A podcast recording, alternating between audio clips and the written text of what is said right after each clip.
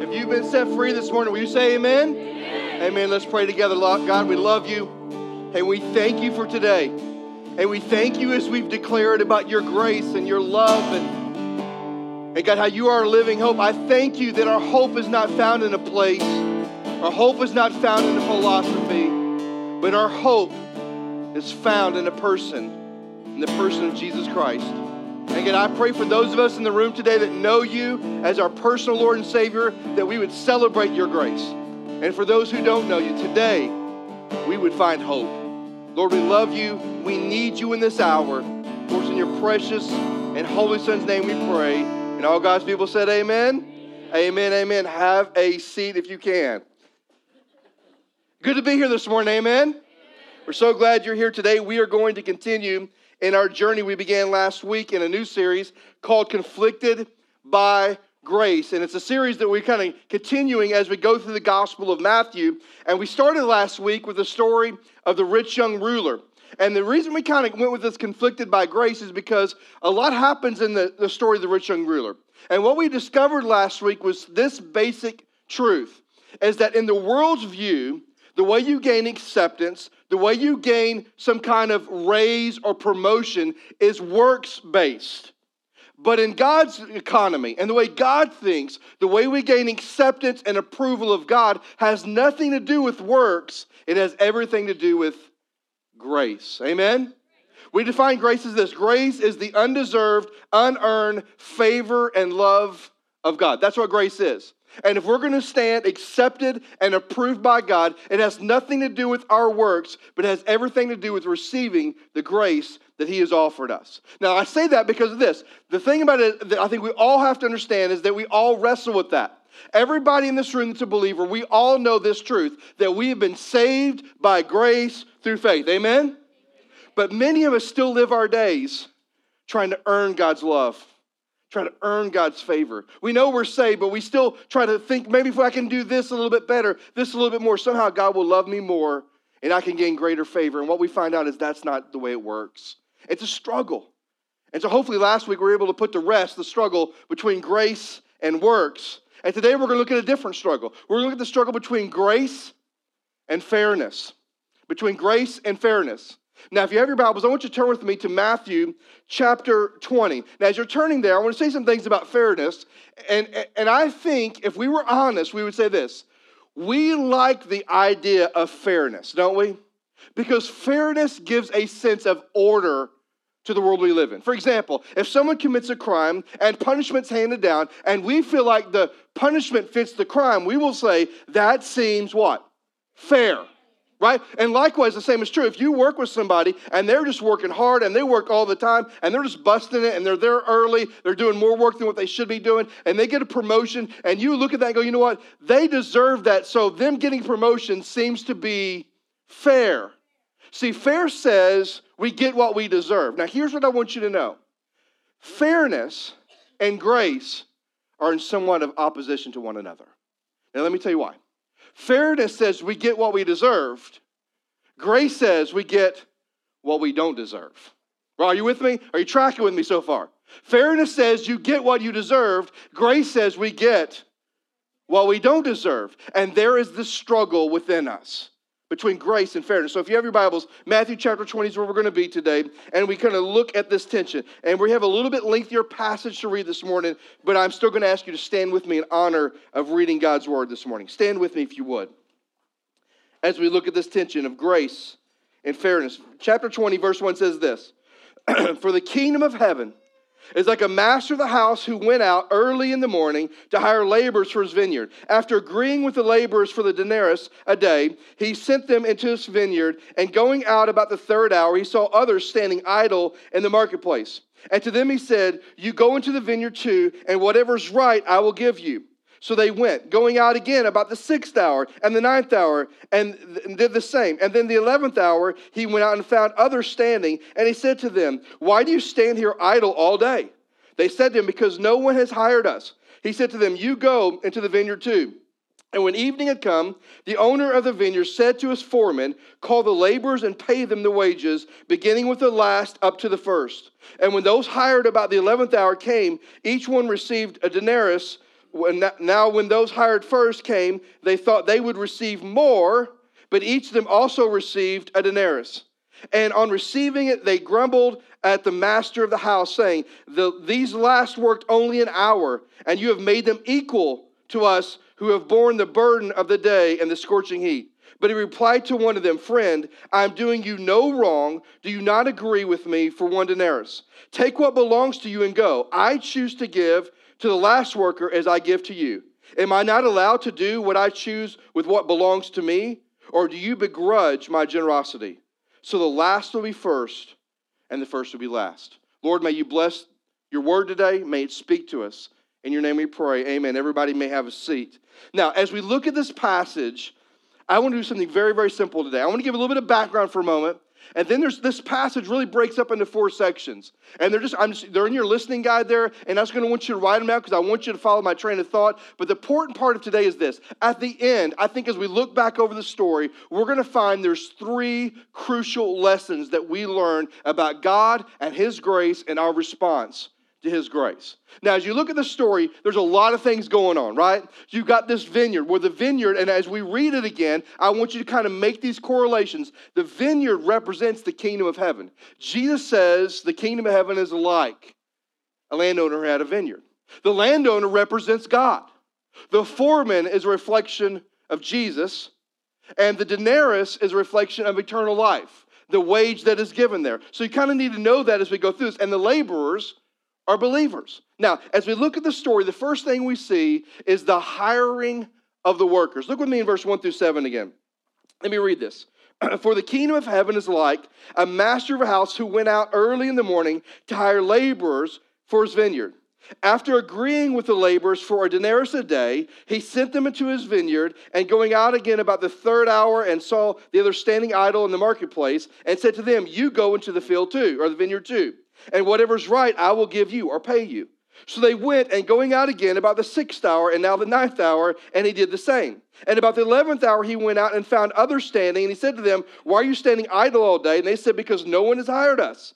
And he said to them, You go out into the vineyard too. Now, what I want you to notice is a couple of things about this. The first thing we see is the hiring of the workers. And there's two things I kind of want you to wrap your head around with this. Number one is he hires workers at different times during the day, right?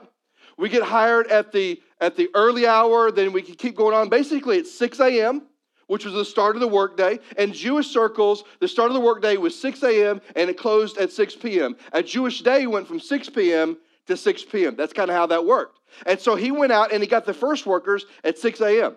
Then he went back out and got other workers at 9, noon, three, and then five o'clock. That's how much the guy went out, the landowner went back and got these different workers. Now, the thing that, if you really think about that for a moment, that he hired these people at different hours of the day, there's an assumption I think we all would make. You ready? If Elijah gets hired at 6 a.m. and Randy gets hired at, a, at 5 p.m., now he's got a 12 hour workday ahead of him. That's exciting, isn't it? Right? Randy has a one hour workday. So there's an assumption that we would all make. Don't I mean my point is don't look at scripture and don't look at the landowners go, we're having a holier thou moment for yourself. I mean, let's just think about it. One was hired at six and one was hired at five. He had one hour workday. And there would be this basic assumption that the guy who was hired last would at somewhat at least get paid what? Less. Can we agree that we'd all make that same assumption? Now, the second thing I want you to notice is this is not only the, the different hours of hiring, but the different descriptions of the wages that were offered.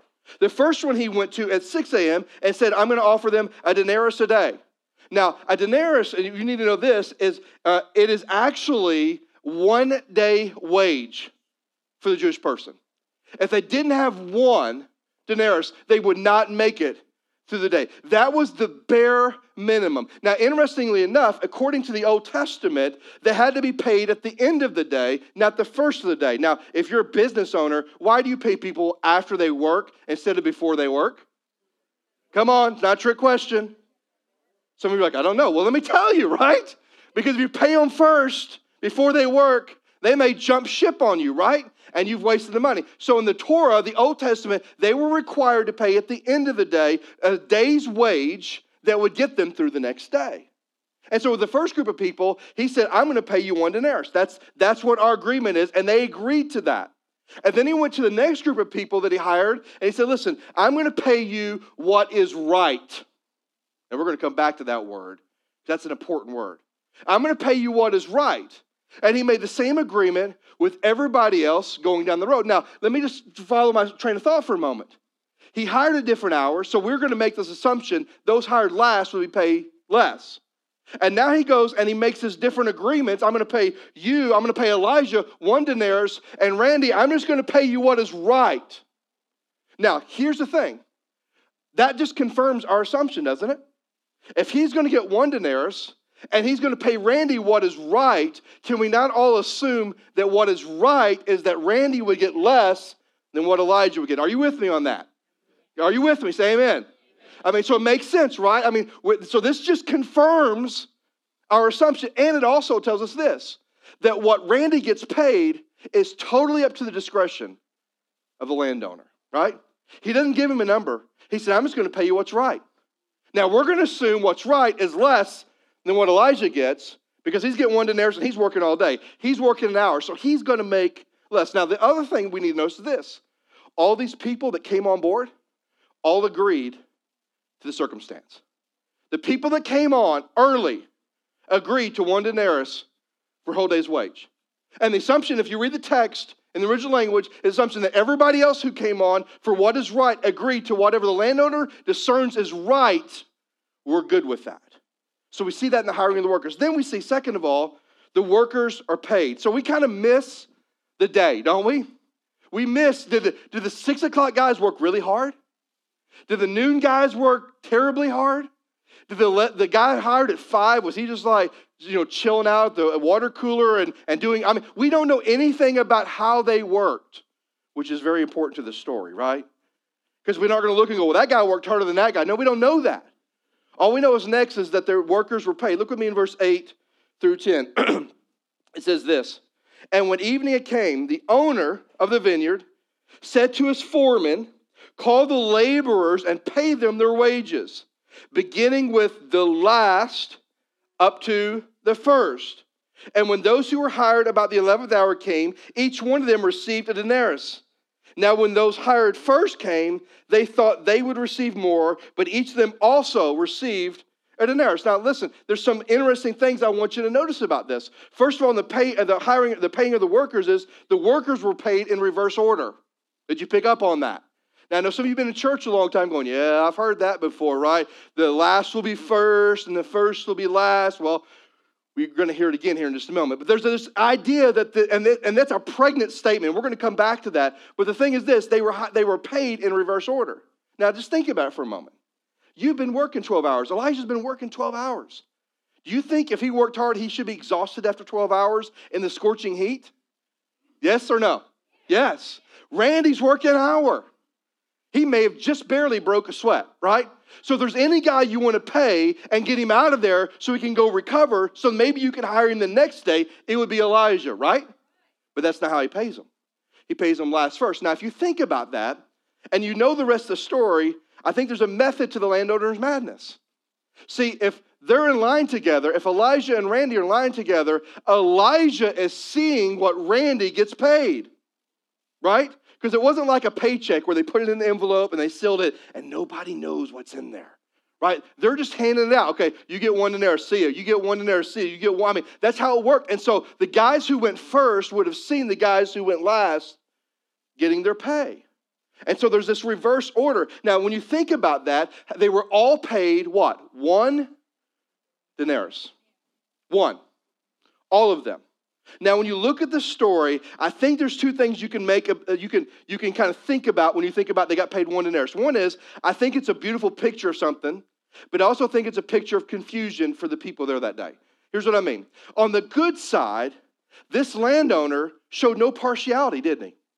It didn't matter what time you got hired because the landowner knew something. You ready? The landowner knew that if you are going to survive, if you are going to live, it's going to take one denarius. It doesn't matter whether you came at 6 a.m. or you came at 5 p.m. At the end of the day, all the people hired still had to have the same amount of money to make it for a day. And this landowner shows no partiality and he gives everyone the same payment, which would have allowed them to live for another day. Now, please hear me. That is such a beautiful picture of God's grace, isn't it? Listen, whether you come to faith like I did at nine years old, or you come to faith at middle age, or you come to faith at deadbed, it doesn't matter because the reward is still the same. That one day we're going to leave this world and we're going to open our eyes and we're going to see the physical Lord Jesus and be with him forever. And there's no partiality in God's grace. It's not about, well, Doug, you've been a Christian for 40 some odd years and you, you followed me and you lived for me. And this guy over here, boy, he died on a deathbed and he only lived for me for six minutes. And boy, Doug, you're, you're, I'm going to give you so much more of heaven than he is. No, no, no, no, no. There is no partiality. There is one reward, and it's being the eternal presence of our Savior forever. Amen? What a beautiful picture of God's grace, right? No partiality. But what's confusion is this, and what's confusing about it is this is because the way he paid them, if you're the first workers, you're thinking, well, I deserve more, right? I deserve more. If I worked at six and they came at five, I deserve more. I mean, let's be honest. Wouldn't you think you deserve more if you were the guy that got hired at 6 a.m.? Come on, wouldn't you think you deserve more? Listen, you're out in the Florida heat, and right, right, and you're working your, as they, my grandma said, my fingers to the bone, right? and you're working hard and you're working hard, and then you see the latecomers. Listen, you were hot, you were miserable, you were exhausted, and you see a dude show up at five o'clock and he gets hired, and when you get paid, he gets what you get paid. Are you offended? Now, listen, here's the thing what happens here seems to break all the rules about what is right. Remember what he told he was going to pay those that he hired after the first group? He said, I'm going to pay you what is what? what is right. And so apparently the landowners thought, what is right is that you can live, that you get to live another day. And so I'm going to give you the same thing I promised these guys, and I'm going to give you one denarius because I think that is what is right. So when you look at the story, what's confusing is this, is that it seems like those who came on early, that they would probably want more. And the way the landowner dealt with his money seems to be a bit confusing because the people who came on early got the same stuff as those who came on at five o'clock, right? This parable breaks all logic about what is right, unless, hear me, hear me, unless, follow me, unless what is right and what is fair are not the same things. Are you with me on that? See, if we were talking about fairness, with the guys coming in at the 11th hour, should they get paid what the first guy came in and got? No. But he said, I'm going to give you what is right. Now, one of my favorite passages, Micah 6 8 says this Do justice, love mercy, and walk humbly with our Lord. He says, if you want to know what the Lord wants for you, do justice, love mercy, walk humbly with our Lord. That phrase, do justice, the word justice, if you translate it in the Hebrew, literally translates, do what is right. So, what is right and justice are the same things. Now, parents, I'm going to give you such a great parental moment here. Are you ready, parents? If you're ready, say, I'm ready. See, when my kids were little, I got so tired of hearing, that's not fair. And I would tell my kids with great confidence, I'm not trying to be fair. I'm trying to be like God. And I'm going to be just. And so fairness goes out the window in my household. Now, I was making a point with them. Is the world fair? No, the world's not fair. We think it's fair. We kind of view our lens to the world through fairness, but it's not fair. And listen, would you rather God be fair or God be just? I want him to be just, right? And so this guy, the, the thing about it is, is the, that it flips the script here and it kind of flips this parable that, that this, this parable Jesus is telling is kind of, it's tweaking the idea that we, that we think about fairness. Because what if what is right and what is fair are not the same things? See, I think that's a nugget of truth that we all need to learn today. What is right and what is fair are not necessarily the same things. And we see that in the passage. But obviously, they don't get it, right? Because look what happens next, verse 11 to 12. The workers begin to plain, right? Look with me, verse 11 to 12. If you're awake this morning, say, I'm awake. And I tell you, this is good stuff. Here we go. And receiving, on receiving it, they're one they grumbled at the master of the house, saying, These last worked only one hour and you made them equal to us who have borne the burden of the day in the scorching heat. These guys were upset. They were basically looking at the landowner and they were saying this it's not what? Fair. And I want you to hear me. They were offended by the way they were paid. Now, notice how they were offended. They weren't offended that the Randys of the world, the, the, the 11th hours of the world, got paid one denarius. They were offended they didn't get paid more. Right? It wasn't like, hey, you know, I'm offended you got paid what I was committed to, but I was committed to one denarius. You get one denarius. That means I should get more. So they weren't offended that the other people got paid. They were offended they didn't get more than what they thought. So then the landowner, here's the fourth section the landowner corrects the workers. He corrected them. Look what happens next. Verse 13 through 15. But he replied to one of them, Friend, I'm doing you no wrong. Did you not agree with me for uh, a denarius? Take what belongs to you and go. I choose. Did you get that? I choose to give to the last worker as I give to you. Am I not allowed to do what I choose with what belongs to me? Or do you begrudge my generosity? And so the landowner says this to him Listen, guys, hey, you guys that are complaining, those of you that are hired at the early hour, listen to me. I'm just. I've done no harm to you. Did I tell you I would hire you for a day's wage? Yeah. Did I pay you a day's wage? Yeah. Stop whining. Right? I'm just, listen, God is just. He says, listen, I committed this to you. I'm keeping my commitment. And oh, by the way, don't I have a right to do with my money as I see fit? Because guess what? It's my money. It's not your money. You have no say so. You are a laborer. We made an agreement. I hired you for one denarius. I paid you one denarius. Take your money and go away. Because at the end of the day, all my wealth, guess who it belongs to? Me. And I have the freedom to disperse it as I see fit. Stop whining. Right? And then he also points out, he points out their motivation. And their motivation is greed. Look with me in the very end there in verse 14. He says this Take what belongs to you, and I choose to give to the last workers I give to you. Verse 15 Am I not allowed to do what I choose with what belongs to me, or do you begrudge my generosity? In other words, or are you jealous of the grace that I've shown them? Are you jealous of that?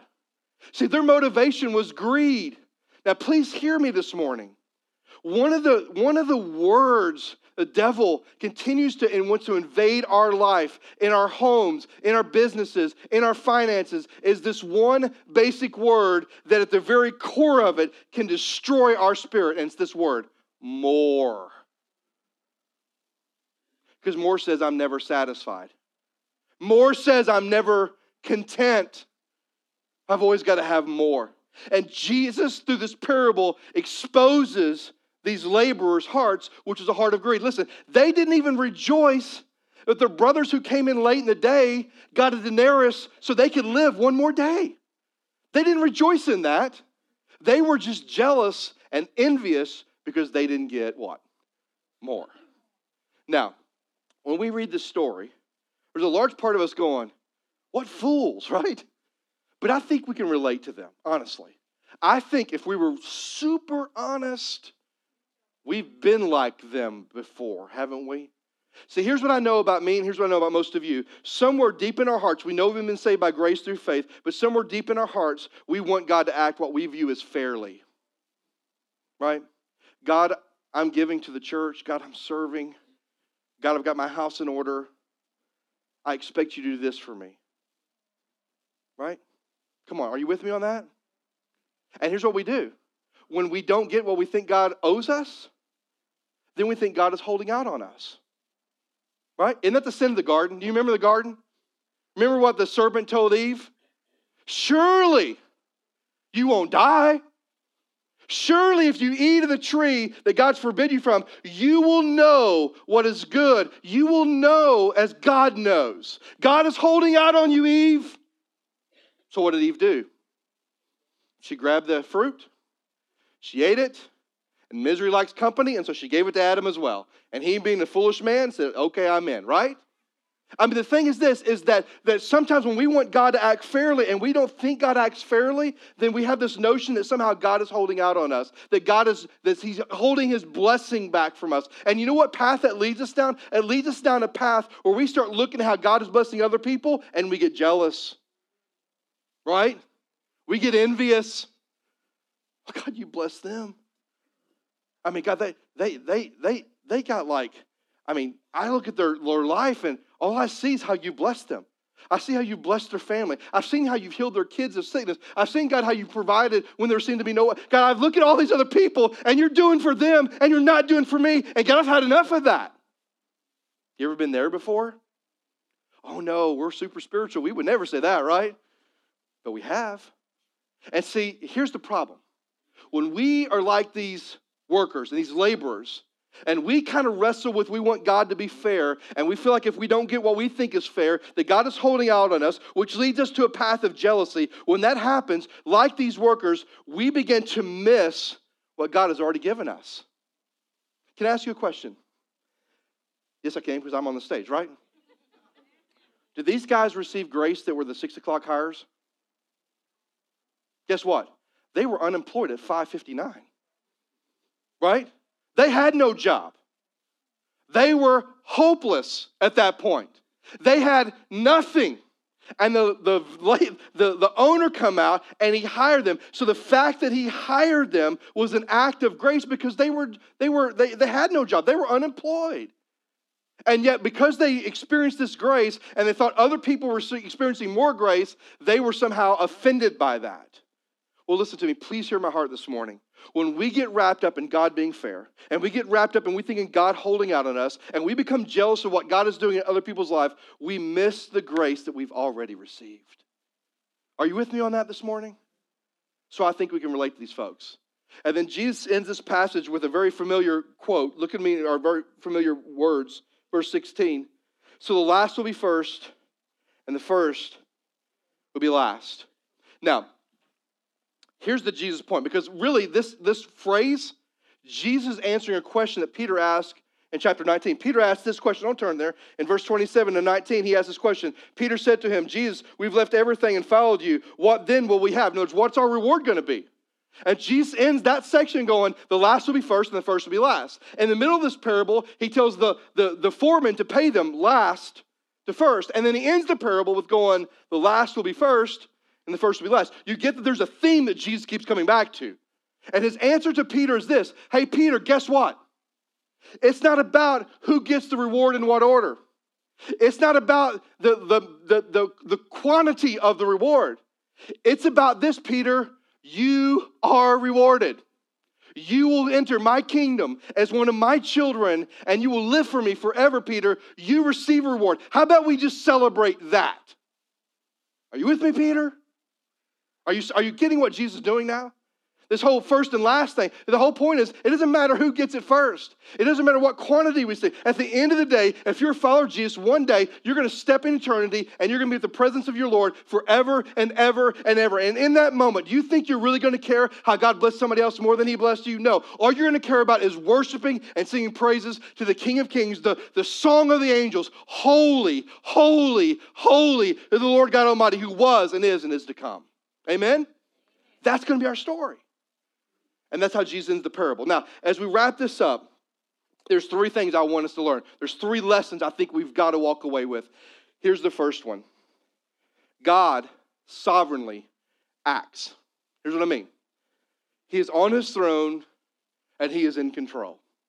And because God sovereignly acts, as we see in the story, as the landowner is a picture of God, because God sovereignly acts, he is not obligated to extend his grace to anyone. Did you know that? God is not obligated to extend his grace to any of us, but he does. See, the landowner sought out the workers, didn't he? They didn't come find him, he went and found them. Do you know that we have a heavenly Father who seeks us out? We sang about it a while ago, right? One of my favorite songs right? There's no, there's, there's no mountain you won't climb up. My favorite part is there's no wall you won't kick down. I mean, like God pursues us like we've never been pursued before in, the, in our lives. And so God is not obligated because He sovereignly acts. He's not obligated to extend His grace to anyone, but He does. And, and because He sovereignly acts, God doesn't owe us anything, but He gives us His grace, right? And when we decide that we, we need more, then what we're saying is that your grace is not sufficient for me. But can I tell you, when you say your grace is not sufficient for me, you're saying, Jesus, you're not enough. Now, how many of us are ready to say that? See, what I found out in my life is His grace is sufficient. Amen? And so God sovereignly acts. And because God sovereignly acts, not only do He do not owe us anything, He disperses His grace as He sees fit. And so when you see God working in someone else's life, how about we just try this? How about instead of being jealous and envious, we rejoice with that person? Are you with me on that? So God's sovereign act. Second thing I want us to walk away with is this is this God's grace is overwhelming. Now, if you struggle with that one, we need to talk. Here's what I mean it's overwhelming because God's grace surpasses all our expectations. Do you think the people that showed up at the 11th hour as they were getting paid expected to be paid a day's wage when they worked one hour? No. They just know they got an hour. Maybe, maybe that'll get me through part of the day. But his grace exceeded all and surpassed all expectations. Listen to me. When I look at my life and when you look at your life, here's what we discover we are undeserving and we are unworthy of God's love. Amen? And see, here's what I expect. Because I'm undeserving and because I'm unworthy, I expect what the world offers. I expect, like if in the world, when they deem me undeserving and when they deem me unworthy, here's what they do to me they marginalize me, they look over me, they deem me unimportant. But God's grace surpasses all that. In God's eyes, you're not undeserving. You're not unworthy through his son Jesus. Before Jesus, you were, but with Jesus, you are a child of the Most High God, and you are not unimportant. You are precious to him. His grace should be overwhelming to us because it surpasses all of our expectations. But you know, another reason His grace is overwhelming is because it's not fair. Guess what? We didn't get what we deserve. Are you with me on that? If you want fairness, if you're going to raise the banner of fairness, well, let me tell you what we deserve. The wages of sin is what? Death. What we deserve is eternal separation in a place called hell where there's weeping and gnashing of teeth for all eternity. That's what we deserve. And see, God's grace is overwhelming because it's not fair, it's just. And we put our faith in Christ, we have the hope of heaven. You know what God's grace is also overwhelming? Because we get what we don't deserve. Are you with me on that?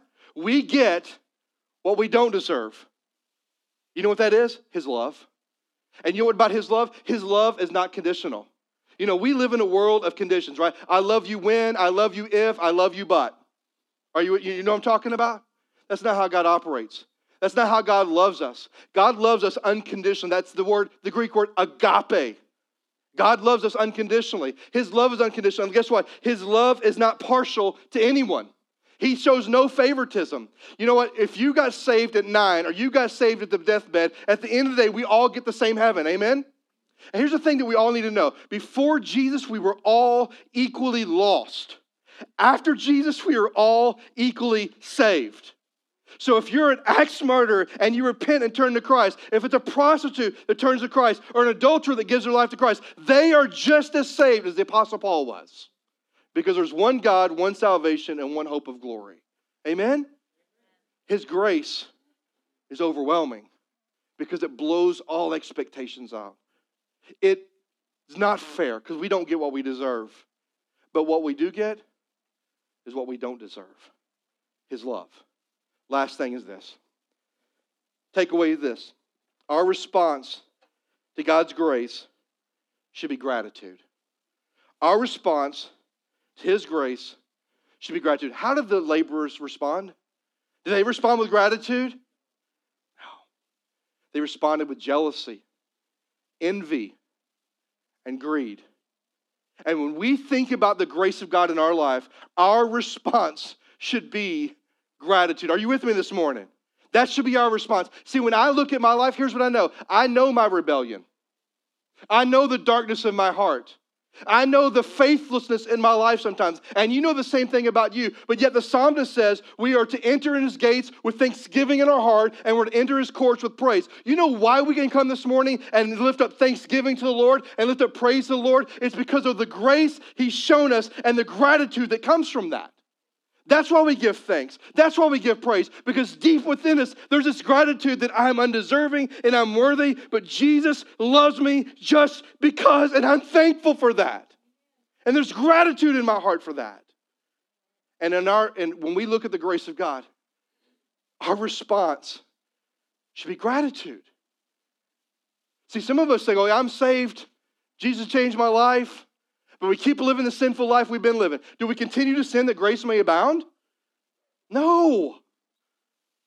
We express gratitude. Now, here's what I want to do as we close this morning. For those of us that are believers, I have three challenges for you today.